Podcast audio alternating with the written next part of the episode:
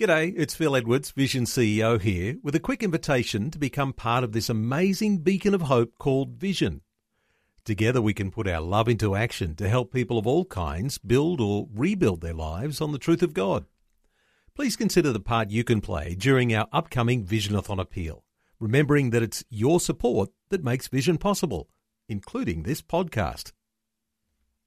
Life, culture, and current events from a biblical perspective. 2020 on Vision.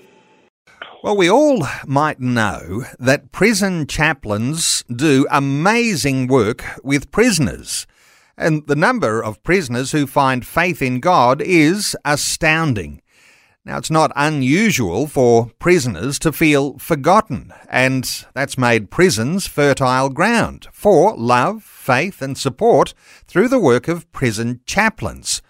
Well, let's check in on the life transforming work of a prison chaplain. Sean Marsh is a prison chaplain in Queensland with Carinity Inside Out Prison Chaplaincy Service, an outreach of Queensland Baptists. Sean's joining us. Hey, Sean, welcome along to 2020. Hey Neil, how are you going? I'm really well. Hey Sean, sometimes people don't really recognise just how often people are finding God in prison, but this is this is the real thing, isn't it? This is happening all the time. Yeah, it does. It does. It would be nice to see it happen a little bit more often, but yes, it certainly does. One of the things I'd love to explore with you, Sean, because you are a prison chaplain, is this way that love moves from the chaplain uh, into the life of prisoners who are often, you know, in their whole life experience, have never experienced love, and so the love of God is something that's, that's new. How do you talk about love when you're working as a prison chaplain? Um, what I do is just listen. The best, the easiest thing for a chaplain to do, and part of our role as pastoral carers, is just to listen. Is to listen to their story. Um, don't think about your own story and try and interject and, and cut into the conversation all the time. But I would just like to listen to them and just show them that there are people who care. Um, one of the most fruitful days I have every year is Christmas Day. I actually, the last four years, I've, I've gone in on Christmas Day. I'm not rostered on, but I go in and I just spend time with the guys and just appreciate and just love on them. And they ask me questions like, why, you know, why are you here? Why aren't you with your family? And and then I'd simply say, well, because I can I can appreciate how difficult it is for you today. You're away from your family. I can still go home to mine this afternoon, but you guys, I appreciate, are here in a, in a difficult difficult environment, and we just care. And mate, the difference that makes is unbelievable. There's guys that I have that haven't spoken to me for years. You often get ignored. They don't want to talk to the chaplain. It's not cool. It's not tough. All that sort of jazz. But mate, I had one guy actually after two years going, he actually spoke to me on Christmas Day, and it was I was blown away. And from that time on, he he started talking to me. It was awesome.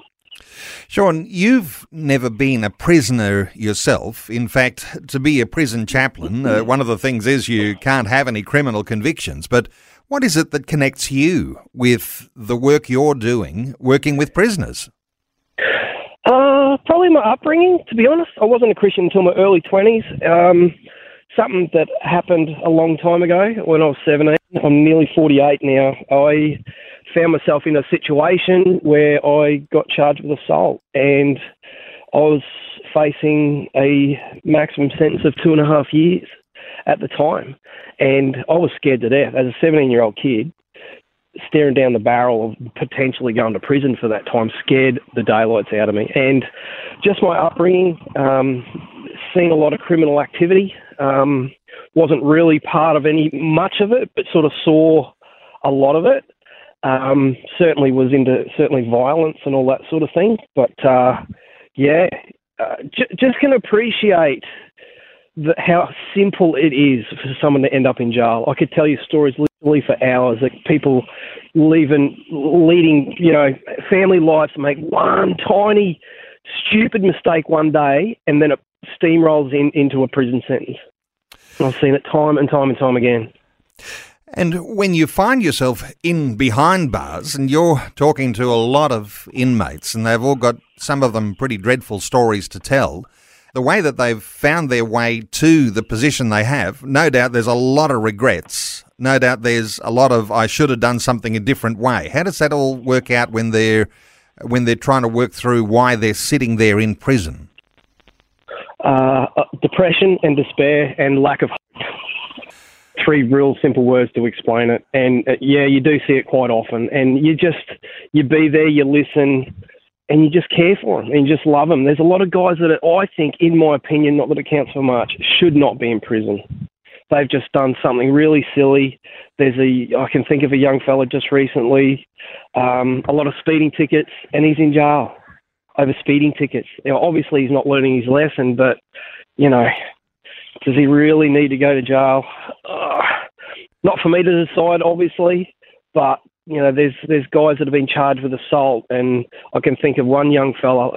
You know, he's just he's not your typical prisoner. He had a contract with Ace NRL club. He was just he got the contract was signed. He was out celebrating with his friends. Fight breaks out. He gets charged with assault, grievous bodily harm. Protested his innocence. They couldn't find the CCTV footage for for whatever reason. Eventually, it showed up, and sure enough, he had nothing to do with it. Got released. He ended up doing, I think it was about six months of a of a three four year sentence. Lost his contract and has to start all over again. And he was so angry and so frustrated. And how can you not feel sorry for somebody like that who was wrongly convicted? Interestingly, here, Sean, uh, clearly there's going to be some people in prison, and uh, there might be a question mark over whether they should have been convicted or not. And some magistrates made that decision and, and they've found themselves in jail. Others are in jail, though, and they've committed the most horrendous crimes, uh, things that make your stomach churn. And I wonder whether you've got a thought or two when you're the chaplain and you're there to be a pastoral care to prisoners if it's harder to love those who've committed horrendous crimes.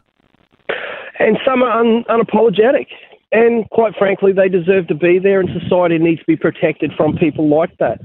I could tell you dozens and dozens of stories, like one particular, um, one just recent one. Like I thought I've heard it all. I like to think my skin's pretty thick, can cope with a fair bit.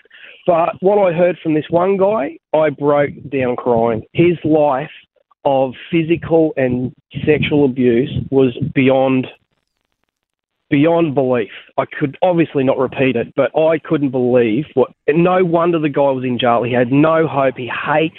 He doesn't understand love.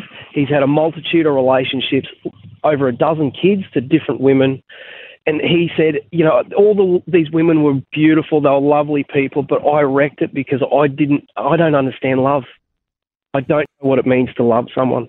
And, and another guy got, he found some, he, he found a guy, he found a guy that abused him when he was younger, and he ties him up he follows him home, ties him up, goes to work on him, wants the guy to apologise. That's all he said he wanted. He said, I wasn't looking for revenge.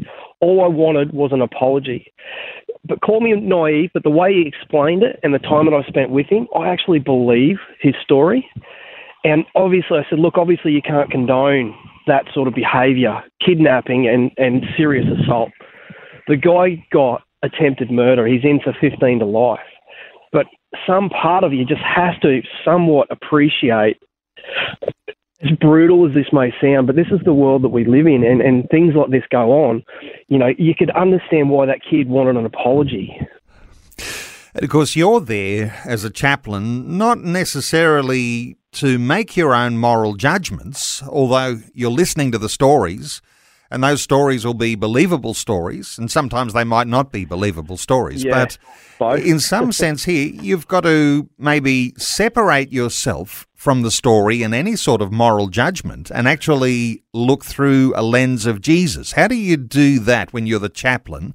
And you're coming across all sorts of stories, be they true, be they not, but to be able to look through a lens of Jesus into the life of a prisoner. Uh, it is difficult, but I, I remind myself of what Scripture says. At the end of the day, we all make judgments. We judge people listening right now, judging what we're talking about. We all make judgments, but it depends on whether you act upon those judgments with your words and actions.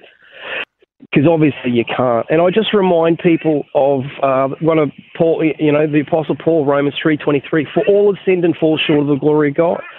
And I use that scripture on a regular basis. It is one of my favourites, certainly my favourite book of the Bible.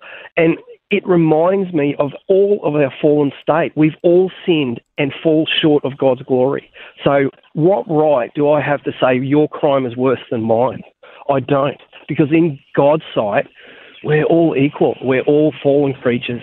And that's the way that helps me talk with these guys. And I reiterate that to them. I said, I'm not, I can't judge you. I, you know, I've done more than enough to, to be in jail, you know, when I was growing up. So how, how could I possibly, in good conscience, make a judgment call on anyone else when, in actual fact, we're all the same? Well, you made a decision and you pursued the pathway that brought you to become a prison chaplain. I know you had some dreams about going into jails and being on a frontline ministry when you were wondering what to do with yourself. How did that training happen that got you into a pathway to become a prison chaplain? Well, like I shared with, with you before, Neil, the the friend of mine asked me if I'd considered being a chaplain. I just blew him off completely. I said, nah. And then God gave me dreams going to jail, going to jail, going to jail, going to jail. So I thought, okay, God, is this what you're actually asking me to do? Is this this frontline work that you're calling me to do? And so I went through the process, and it took a long time because of my history. There was there was a lot of lot of uh, things that got in the way of that. And, and but eventually, 404 days, 11 hours, and 52 minutes. And yes, I did Google it. I got my yellow ID card and I got to walk into the jail and, and talk with people. If anyone needs to know who Jesus is, it's these guys because so many of them have no hope whatsoever. And honestly, my heart has been broken so many times hearing their stories, the horrific past and I am not at all surprised they are where they are. And it's a generational thing as well. I can remember a guy just not even a month ago. He said, He's in jail. My dad's in jail. My grandfather's in jail. And I thought, how sad is that?